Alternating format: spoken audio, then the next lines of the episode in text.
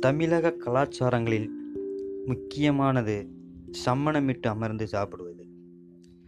இப்போதெல்லாம் dining table வீட்டுக்கு வாங்குவது ஒரு அத்தியாவசிய தேவை போல் ஆகிவிட்டது. விருந்தினர்கள் அதில் உட்கார வைத்து பரிமாறுவதுதான் நாகரிகம் சௌகரியம் என்று ஆகிவிட்டது.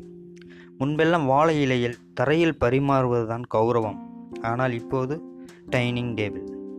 வீடு கட்டின உடனேயே நாம் முதல்ல வாங்க பொருள் வந்து பார்த்தீங்கன்னா டைனிங் டேபிள் தான். அது சரியா தவறா? முதலில் முன்னோர்கள் இப்படி சம்மணமிட்டு சாப்பிட்டதின் நோக்கம் என்ன என்பதை தெரிந்து கொள்வோம்.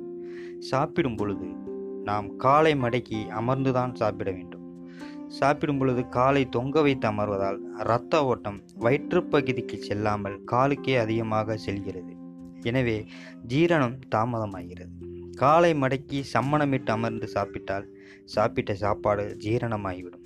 ஏனென்றால் கீழே இரத்த ஓட்டம் செல்லாமல் முழு சக்தியும் வயிற்றுப்பகுதிக்கு செல்லும்போது நமக்கு ஜீரணம் நன்றாக நடைபெறுகிறது. எனவேதான் சம்மணமிட்டு சாப்பிட வலியுறுத்தப்பட்டது.